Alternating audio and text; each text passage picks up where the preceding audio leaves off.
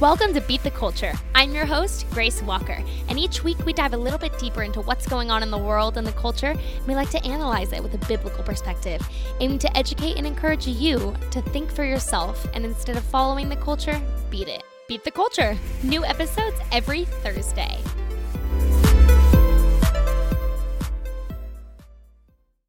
You guys, today is going to be my most controversial episode yet. And I have been more or less dreading, but also really anticipating the release of this episode just because it is such an interesting and highly debated topic in the media. And this one hits really close to home for me because I happened to be on the other side of the argument for many years until I just started to get some more knowledge. But I'm definitely not the most knowledgeable person on the subject. So I thought, what better way to bring this topic to light and to discuss this debate than to have somebody on here who just knows so much more than me, who studies this on the daily so, today, guys, we are going to be talking about the pro life argument. That's right, the pro life argument. And the pro life argument receives a lot of hate in the media, um, frankly, for being things like anti woman or pro birth, not truly fully pro life after birth. And the media just does such an amazing job glorifying this idea of abortion and the woman's right to choose and just really hating on the pro life movement for, for all of these things but there's so much more to the pro life movement that we don't see on the media, the side that is hidden from the press. But we are not here to hear from me today. I am simply going to be an interviewer with our amazing special guest who is a wealth of knowledge on the subject and is just going to provide you guys so much more information than I ever could on the pro life movement. So today we have special guest Autumn Lindsay, an activist with the Students for Life organization. Hey everyone, and welcome back to Beat the Culture. I have been waiting for this interview, you guys, for so long. My special guest today, I've actually been following her on Instagram for a while. I can't even remember how exactly I found her, but I have just seen her platform go from like mm, I don't know, maybe 7,000 followers to doubling to like 14,000 followers. And she's just putting out this amazing message for the pro life movement. So, without further ado, our guest today is Autumn Lindsay. Hello. Thanks for having me. I'm excited to be here. Yes, we're so excited to have you. So, obviously, you're super passionate about the pro life movement, and we're going to get into that. But I kind of want to hear a little bit about you first and how you started your platform and what made you start really diving into this movement. Yeah, so I um, have always been pro life. I grew up in a Christian pro life home. So it was something that I was familiar with. You know, we would go outside of Planned Parenthood and pray, or we would go to the pregnancy center banquets and fundraise for them and donate. So I was definitely always, uh, to some extent, involved in the pro life movement. Um, but it wasn't until I was 16 that it kind of became my own decision to be a part of this movement um, in, you know, a larger capacity. So I was on Facebook and I saw a article by Teen Vogue, which is a fashion magazine, um, titled "What to Get a Friend Post Abortion." And it was essentially 10 gag gifts to give your friend who had just gone through an abortion. And keep in mind, this was, you know, to readers who were teenagers, so young girls. This was the message that they were, you know, portraying to them. So I just remember thinking, this is not what young girls need to hear about abortion. So, I mean, I was 16, I sat down and I wrote a little script and I found a studio to film it. Um, and I created a video, a response video to this Teen Vogue article. And then I reached out to Students Life of America and asked if they wanted to share it. And they graciously accepted this video that I had created um, and shared it on their platforms. Um, and it's funny because looking back, it wasn't like me to do something like that. You know, it wasn't like I wanted to become a newscaster or a pro life activist. It was really just random, honestly. And looking back, it was definitely God calling me to this movement and just telling me to do it. But um, Students Life shared it, and it just went so much further than I thought it would. Um, I think by the end of the week, there was like several million views on this video that I had created. And I was getting interview requests and speaking requests. So very quickly, I had to decide: do I want to run away or do I want to just dive headfirst? Wow, that's so crazy! The power of social media, for real. Right. Like, yeah, the, the fact that that video was able to just jumpstart this entire thing for you. Yeah. And so, do you, is this now your full job or is this just like something that you're very passionate about that you spend a lot of time with? Yeah. So, I um, started interning with Students for Life they called me a student spokesperson. It's kind of funny because they didn't have any other spokespersons. I was they kind of just created a role for me. Um, so I'm really thankful to Students for Life and the amount of, of, you know that they invested in me when I was 16. So I just you know would do speaking engagements and do videos and interviews and all this kind of stuff. So I did that for about two years while I was finishing high school. I was in speech and debate, so I was pretty busy. So I didn't really have much time for anything else. Um, then when I graduated high school, they put me to part time, um, and then I'm now full time with Students for Life of America. So I'm the marketing coordinator now. So I've just slowly grown up with Students for Life, is what it feels like. So I do yeah. this full time now. Mm-hmm. Um, I work from home and travel here and there, and it's really amazing. That is so amazing. And so, just for the audience members who are not familiar with Students for Life, what exactly is that organization and just a little bit about the program? Yeah, so Students Life of America is the largest youth pro life organization, um, and their mission is to abolish abortion. And some of the ways that they do that, the primary way is they start middle school, high school, and college campus groups to change the culture on these individual campuses that is being led by students. So, really, what I say is that Students for Life is handing students a platform to be passionate about the pro life movement and giving them the resources to do that. Um, so that looks like, you know, having a regional coordinator to help you with events and giving you resources to bring to your campus, like speaking tours or um, different events. Like we had one that was called the Truth of Planned Parenthood Tour. Um, and we sent it to you know whatever student groups would like to host it at their campus and it was essentially 911 pink crosses that they would stick in the ground on their campus, and it represented the amount of abortions Planned Parenthood commits in one day in the United States. Um, and so it started unbelievable conversations and gives people that opportunity to have those conversations with those peers because we know when we're talking about the pro life movement, we're winning you know, when we're engaging people and getting them to think and educating them, that's when we see real change. Um, but Students Life has, you know, kind of a million things that they do. We also have Students Life Action, which is our political wing. And then we have other initiatives. For example, we have something called Standing With You, which is an initiative to help pregnant and parenting mothers, especially students, um, and to help people in their communities learn how to help these women that are facing unexpected pregnancies. So really students for life is um, you know the boots on the ground changing culture and, and giving people resources that they need Wow, that sounds like such a great program. And I'm so grateful that people like you are getting involved and they're just diving in head first and, and really speaking up because I definitely think that one of the pitfalls of the pro life movement is just the fact that people who are pro life can be very quiet about it and that's really important that we that we speak up. So it's great that there's a program that helps mm-hmm. um, give students that platform and, and it's great to see people like you doing it. So i just want to kind of dive in a little bit more into exactly the pro-life movement because the pro-life movement receives obviously a lot of hate from pro-choicers for being anti-woman or for only being pro-birth and birth and not truly pro-life and so on and so forth. I'm sure you've heard it all. Um, but yeah so i just kind of want to discuss some of that those um, what's the word um assumptions with you and and kind of see your take on them. So yeah. yeah so let's start with this one. So we often get told by pro-choicers that abortion is mm-hmm. healthcare and that taking it away would be very anti-woman. So what's your response to that question? This one is interesting to me that feminists have somehow convinced you know women or the feminist movement that abortion is essential for women to succeed. Because that's essentially what they're saying. When they say we need abortion that's pretty clear that they're saying we need abortion in order to be successful. Um, and so for me what i've seen in the pro-life movement is we don't just say that we want abortion to be unthinkable or illegal, but we want it to be unnecessary. And so that's, you know, the solution to that is not okay well some women may need an abortion so let's give them the abortion. No the response should be if women are in a place where they feel like they need an abortion let's put them in a position where they don't feel that need anymore where they have resources where they feel supported where they have the things that they need to choose life. That should be our response. Um, so whenever people say, well, women need abortion, I say, no, no, no. When you say that, you're minimizing the strength of women to say they can't do what they want to do in life or they can't go through this with this pregnancy because they're not strong enough. Essentially, that's what that argument is saying. Um, and I think it, it, weakens women, but we know that women are fully capable and strong enough to do so.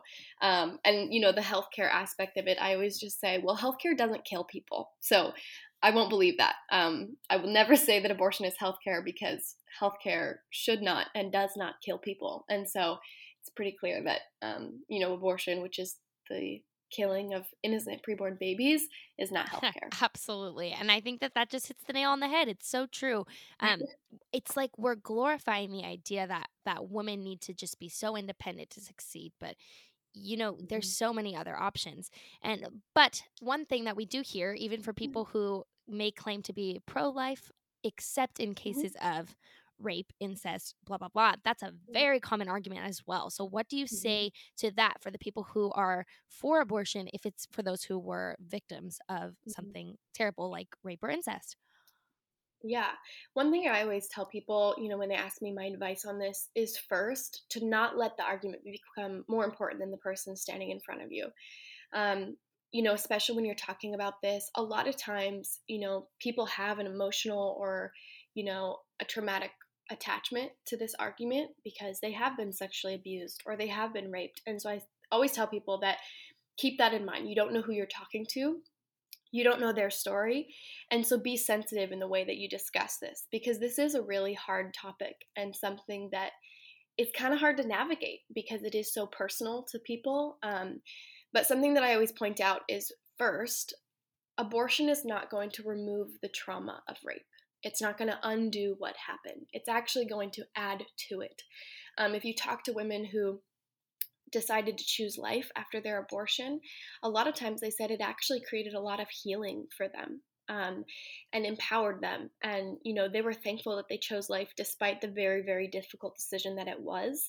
Um, but just that, just because the father, you know, created a act of violence, then our response shouldn't be then, you know, having an act of violence against the innocent preborn baby. So, you know, it's kind of like it's a very it's a very difficult situation. Um, but it's kind of the idea that you know two wrong things don't make a right. We still know that abortion is wrong and that abortion kills an innocent human being, and that child shouldn't be the one to suffer from his father's actions. Um, the rapist should be punished to the fullest extent of the law, and we would hope that the woman has all of the resources and healing um, that she needs, and we want to support her through that but abortion is still wrong. That doesn't change the fact. Um, and it also, we need to keep in mind that, you know, the value of a preborn human being is not determined on their circumstances of conception. Just because somebody was conceived and raped does not mean that their life is any less valuable than any other person. Um, so just really keeping in mind that you know the preborn baby is still human and still has rights um, and they deserve to live despite the difficult situations that they may have been born into of course i think that's a really great way to frame it i love that you started out with not wanting to just completely overlook the person you're speaking to because it's very true we've got to be very sensitive with that topic because there are people who have been very hurt by things like that in their lives mm-hmm. so it's great that you come at that um, from an angle of love and not an angle of ignore what happened abortion is wrong mm-hmm. explaining right. and, and being loving while doing so and that's just i love to hear that uh, another thing too i was going to say um, i feel like a lot of times people who are pro um, pro choice will use that argument even though the cases too it's only what 1 to 2% of abortions is from cases like that mm-hmm. i believe it's actually closer to like less than oh, 1% wow, okay. um, so yeah and that is something important because i think that you know we deal with that topic as something that we take very seriously and heartfelt um, you know and we want to support people who have suffered from circumstances like that. And yet something that i see from the left is they almost use it like like a card to play you know to back people into a corner. And it makes me question well do you even really care? You know like and okay, let's say, let's take those aside. Well, then what about all other abortions? People will use instances like rape and incest to then justify all other mm-hmm. abortions. Mm-hmm. Um, so then I think in that scenario, I would say bringing up the statistic of the amount could be helpful to say, okay, well, you know, let's say this 1%, you know, you believe this 1% is okay. Well, then what about the 99 other percent? Do you think that those abortions are wrong? And usually that opens a different conversation. They'll say, well, no, actually, I think those are okay too. And it's like, okay, well, then you can't use this card to say, okay, well, what about this? You know what I mean?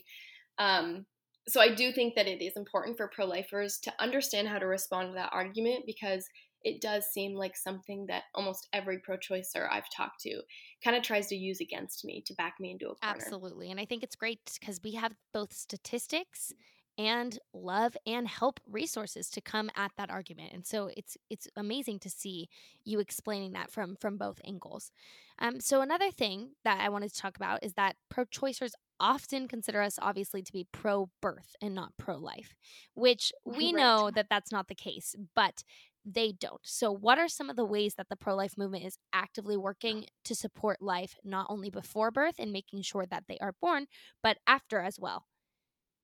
Yeah. Um, well, first, I actually usually tell people, okay, call me pro birth. I don't care. You know what I mean? Like, that's not a bad right. thing to say mm-hmm. that I'm pro birth. Yes. so it's funny that people will use that as an insult to me. You know, I'm like, no, yeah, no, that is what I am. I want people to be born. Like, that's pretty much my stance. Right. So, you know, you can call me that. You know, how want. awful. You can call me abortion. right. I'm like, do whatever you want. Um, but then I always do point out and say, well, first of all, while being pro birth is not a bad thing. To say people should live is not a bad thing. You know what I mean? It's they try to back you into a corner and say, "Well, then you need to save every child in foster care and find an adoptive family for every child, blah blah blah." And they try to put all of these different expectations on me that things I have to prove before I say that I want people to live. That's not true. We don't have to live by that standard.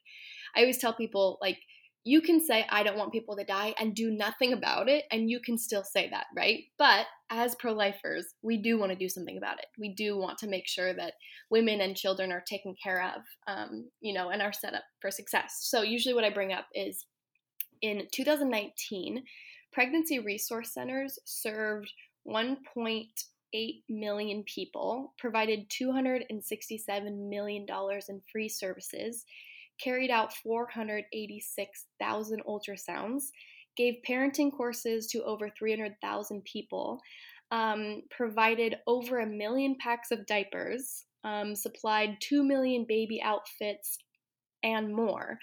And not a single one of them are run by a pro choice activist. These are pro lifers that are doing this to help women and children. And so I always say, you know, name five pro choice organizations that are dedicated to helping women and children after the baby is born. They won't be able to name a single one because they don't exist.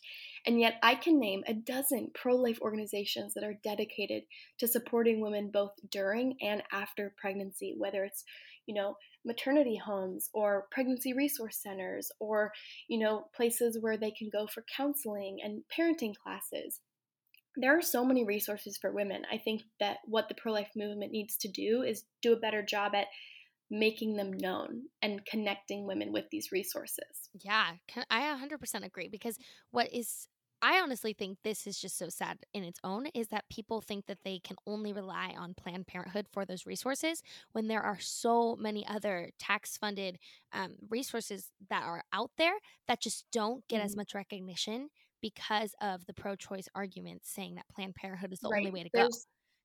Yeah, so there's federally qualified health centers, is what those facilities okay, are you. called. Um, and they're all over the United States, and they actually outnumber Planned Parenthood. And I'm pretty sure that there was an, a pro life organization that did math that broke it down. Um, and they said if every Planned Parenthood ceased to exist, there would be enough federally qualified health centers to take on every single one of Planned Parenthood's patients. Yes. Wow, that's amazing. So we have the resources. Um, and so when we go outside of Planned Parenthood to pray and women come up and we share with them, you know, why we don't support Planned Parenthood, they'll come back and say, well, I need this. And we're able to, to redirect them and say, that's totally fine. We understand that you have needs, which is why you feel like you need to walk through these doors, but we're able to get them an address and redirect them to a federally qualified health center so that they don't have to walk through the doors of Planned Parenthood. Yeah, that's amazing. And I, it's hilarious that we're talking about this now because it goes so well with what I was next going to ask, which we basically already covered, but just why are we so against Planned Parenthood when they they offer so many types of healthcare for a woman, it, right? we hear this often. We hear, "Oh, but what about the free birth control or pregnancy scans, etc." So, mm-hmm. what what do you say when people try to justify Planned Parenthood because of the other resources that they claim they can get from them? Yeah, so this is one of the most common things that I hear. And on my Instagram, I talk about you know, Planned Parenthood quite a bit. And every single comment section is filled with you want to take resources away from women. You don't want women to have, you know, the care that they need, blah, blah, blah. Planned Parenthood does other things. All of these arguments. Um, and it actually brings me back to Students for Life posted a graphic, I think it was a couple months ago, that I remember when I first saw it, I was like, why did we post this? But then I was like, you know what? It's kind of a good argument. And it was to combat the whole people will say, well, only 3% of what Planned Parenthood does is abortions. And so Planned Parent or Students for Life said, you know, what if these brownies, there's a photo of brownies, only were made with 3% of poop? Would you still eat them? and it's like, well, of course not. No. And at first I was like, that's such a weird way to put it. But I'm like, you know what? It's true. Because we know what Planned Parenthood does. They're killing people. And so why would we support any organization that even kills one innocent person, right?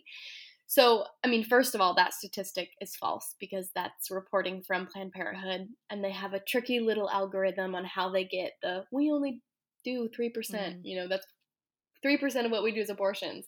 Um, but even if that was true, that would be enough to not support them. Um, because, again, if an organization is killing any amount of people, that's enough for me to say, no, no, no, I don't support you. Um, and so again, people will bring up the well, women need these resources and blah blah blah. Planned Parenthood's goal is abortion. We know that. Um, their president came out and said, "We will never stop performing abortions. It's our primary focus."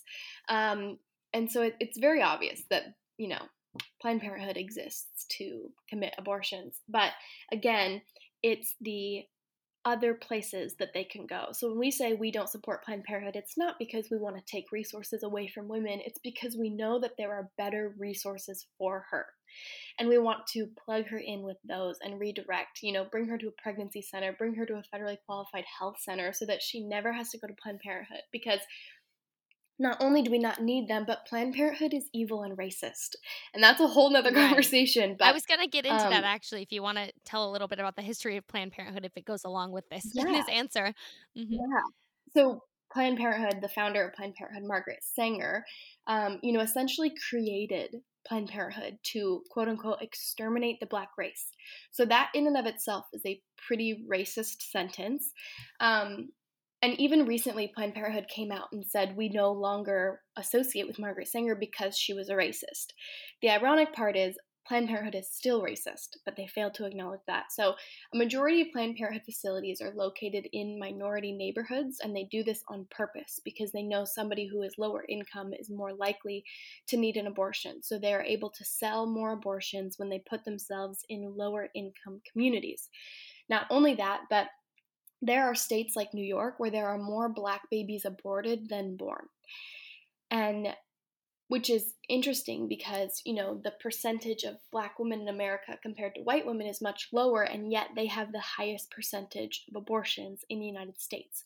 So Planned Parenthood is targeting black minorities um, in order to sell abortions because they know that they're more likely to need them. Um, so Planned Parenthood is, you know, just awful. Um, and even locally, you know, it's not even necessarily. So, for example, we were praying outside of Planned Parenthood and we decided to call and pose as a 14 year old girl. So, we called our local Planned Parenthood and we said, you know, Hi, I'm 14. My boyfriend is over the age of 18. I want an abortion, but I don't want my parents to find out. What do I do? And the Planned Parenthood employee advised her this is what she said she said, as long as you don't disclose that to us during your appointment, we don't have to report it. So just come in, don't say that, um, and we'll book you an appointment for Saturday. So just come on in and yeah, basically just shut wow. up about that. Um, because legally, Planned Parenthood is required to report things like that because that's abuse. Um, you know, if a over the age of 18 year old man gets a 14 year old girl pregnant, that's sexual assault and that's illegal.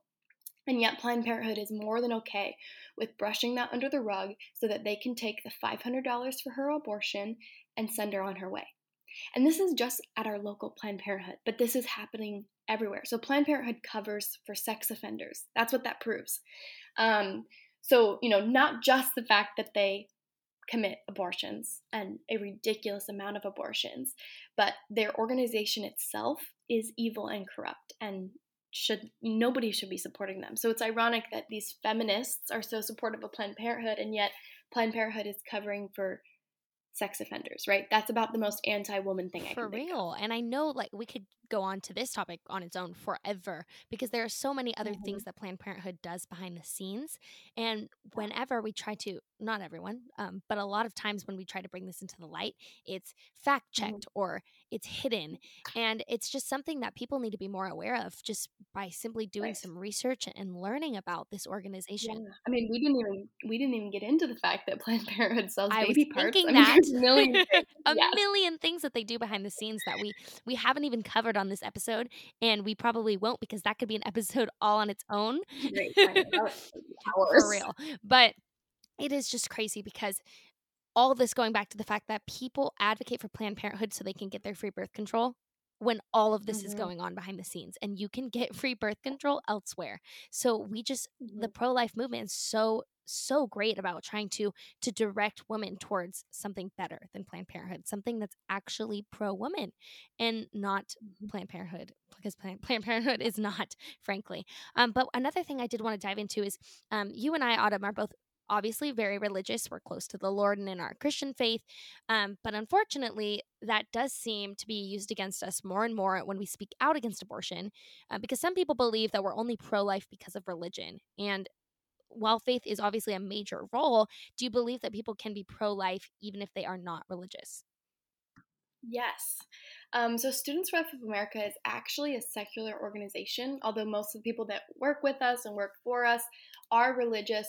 Um, it's actually a secular organization, and I think the unique thing about that and that the way that it helps us be on college campuses is usually what you'll notice, especially on a campus, is when you're talking about abortion, somebody will come up and say, What religious organization is this? As a way to discount anything you're saying. Because if they're not religious, they don't care about our religion, which makes them instantly not care about what we want to talk to them about. And so, usually, what I say is, I will never deny my faith, but I can have an entire conversation about the pro life movement and not bring religion up a single time. You know, I am pro life because I'm a Christian, but you know, you can be pro life and not be a Christian because it's based in science. Um, it's a scientific fact that life begins at conception. And if life begins at conception, then we know that abortion ends a life and therefore is murder. And so, usually, when I'm talking to people who aren't religious, I know that it's not going to relate to them, right? If we start talking about all the reasons we're pro life because we're Christians, and it can actually be really helpful to discuss it in a purely scientific way um, because the pro life movement is completely rooted in science. And I also have a lot of amazing pro life activists that I work with that aren't Christian and are really strong and powerful pro life activists. Yeah, that's great. I'm. It's so true though the fact that we can back this up with with science and politics and um, economics. There are so many things that play into the pro life movement besides religion. And like you said, mm-hmm. we would never want to deny our Christian faith. That's obviously a huge reason we're so passionate about this. But you can definitely hop on board whether or not you're religious because the point here is to be to bring good to the world for everyone. It doesn't matter your race, your religion, your ethnicity. It doesn't matter. We're here as a pro-life movement because pro-life for all life. Right. So, finally, kind of to conclude the interview, what can our audience do? What can pro-lifers do to get involved and stay connected and help the fight for life in America? Um, the first thing I obviously say is join Students for Life of America. Um, if you are a student, I really believe that that's the best and most effective way to be outspoken. Um, I ran our Students for Life Club locally and I loved it. Um, having the resources and having a regional coordinator that will let you know different events that you can host, they really kind of support you in that um, so that you can be successful. Um, but I also know that not everyone is, you know, in school or on a campus. Um, and so I always say that there are a million ways to be involved in the pro life movement. And that's something that I really love about it, which means there is a place for every single person in this movement, no matter what your time commitments look like. So just to give you a few um, right now, the first I would say students' life, um, but the second I would say really just being outspoken on social media can really make a difference. Um, uh, one of our employees at Students Life of America, he said that when he was in high school and college, he posted about the pro life movement all the time, never really thought too much about it. Um, and it wasn't until he was later in college that an acquaintance of his had reached out to him and said, Hey, I know this is really random, but I just wanted to tell you that all of your posts when, you know, we were in high school really made me think about the pro life movement. And when I found myself in an unexpected pregnancy, I thought back to all the things that you had shared, and it inspired me to choose life. And now here's my baby, and I want to show you a oh, picture. That is so, so sweet. Even I love that. Yeah, so I mean, we may not. The thing about the pro life movement is we don't always see the effects of our work and the difference that we're making, but you can't discount it because of that. Um, so be outspoken and be truthful and loving because you never know. You know, you could be somebody's first introduction to the pro life movement um, or even abortion, especially on social media with so many young people. It's really, really powerful and it helps us share that message to people we never would encounter in the real world otherwise if it wasn't for social media. So be outspoken, be confident. Um, I always tell people ask yourself, why am I scared to post about this on social media? Is it because I don't believe it's true? Is it because I'm scared of backlash? Whatever it is, identify that and then work on it, you know? Because I know a lot of people that are like, I would love to talk about the pro life movement, but I just feel like I don't have the knowledge to back it up. It's like, okay, well, then just wait. Spend a few months researching and understanding the pro life movement and training yourself to respond to these arguments so that you have the confidence because with knowledge comes confidence. So if you feel ready and you understand exactly why you're pro life, you will see that it will become easier and easier to be outspoken about that. Yeah. Um, but another way is to go to the Planned Parenthood that's in your community and pray. Um, whether it's joining a 40 Days for Life campaign or just going out there on your own or with family members and friends and just having a presence outside of there because um, you know, when people are outside on that sidewalk praying, there's up to a 70% no show rate of appointments to Planned Parenthood, which means when women see people praying outside of Planned Parenthood, up to 70% of them just don't show up to their appointment. So, again, that's something that you're not going to witness and see, but you are making a difference when you're standing on that sidewalk and praying. Um, another way is to reach out to your local pregnancy center and ask them what they need, whether it's fundraising, whether it's donations, whether it's volunteering. They're always in need of help, and that's a great way to support the women in your community um, and to you know give back to those women that may be struggling with unexpected pregnancies. Um, and then the last thing i always say is just pray. Um, pray for the strength of pro-life leaders. Um, pray that god continues to convict your heart to find ways to get involved. Um, you know, pray to end abortion, pray for the abortion workers that are working inside of these abortion facilities. You know, there's so many things to pray about, um, and we really need that, um, especially just to be outspoken and then just talk about it, you know, whether it's with family or friends or church community, just have conversations about abortion because that in and of itself can make a huge, huge difference. Yes, completely agree. I think that I've talked about this probably in like three episodes in a row, but culture is just downstream from legislation. And so, if we want to make this a thing, if we want to make pro life America pro life again, it starts with us and simple things like you said, just grassroots explaining it, putting it on social media, bringing it up in conversation, normalizing the pro life movement, making the pro life movement be more worldly known. It's going to be so mm-hmm. helpful to making that change in America. And it's it's amazing to hear from you, Autumn. I'm so grateful that you were able to come on today and just bring just your wealth of knowledge on the pro life movement to my audience. And I would just love to have you again sometime and, and dive deeper into things like maybe we talk about the Planned Parenthood, maybe we talk about one of these arguments that people still have questions on. I would just love to have you again. And I'm so thankful that you could come on today. Yeah, absolutely. Well, thanks for following me along with my pro life journey and reaching out. Um, I always love to do podcasts. Like I just love any you know platform opportunity to talk about the pro life movement with people because I'm sure everyone in my own life is so sick of talking about it. So I appreciate of course being able to to brainstorm back and forth. right. Forth. And even if this helps just one person, then that's one person that we could have helped, and that's completely worth it in the end. So it's great that you get to use different platforms like this to just spread your message to a wider audience.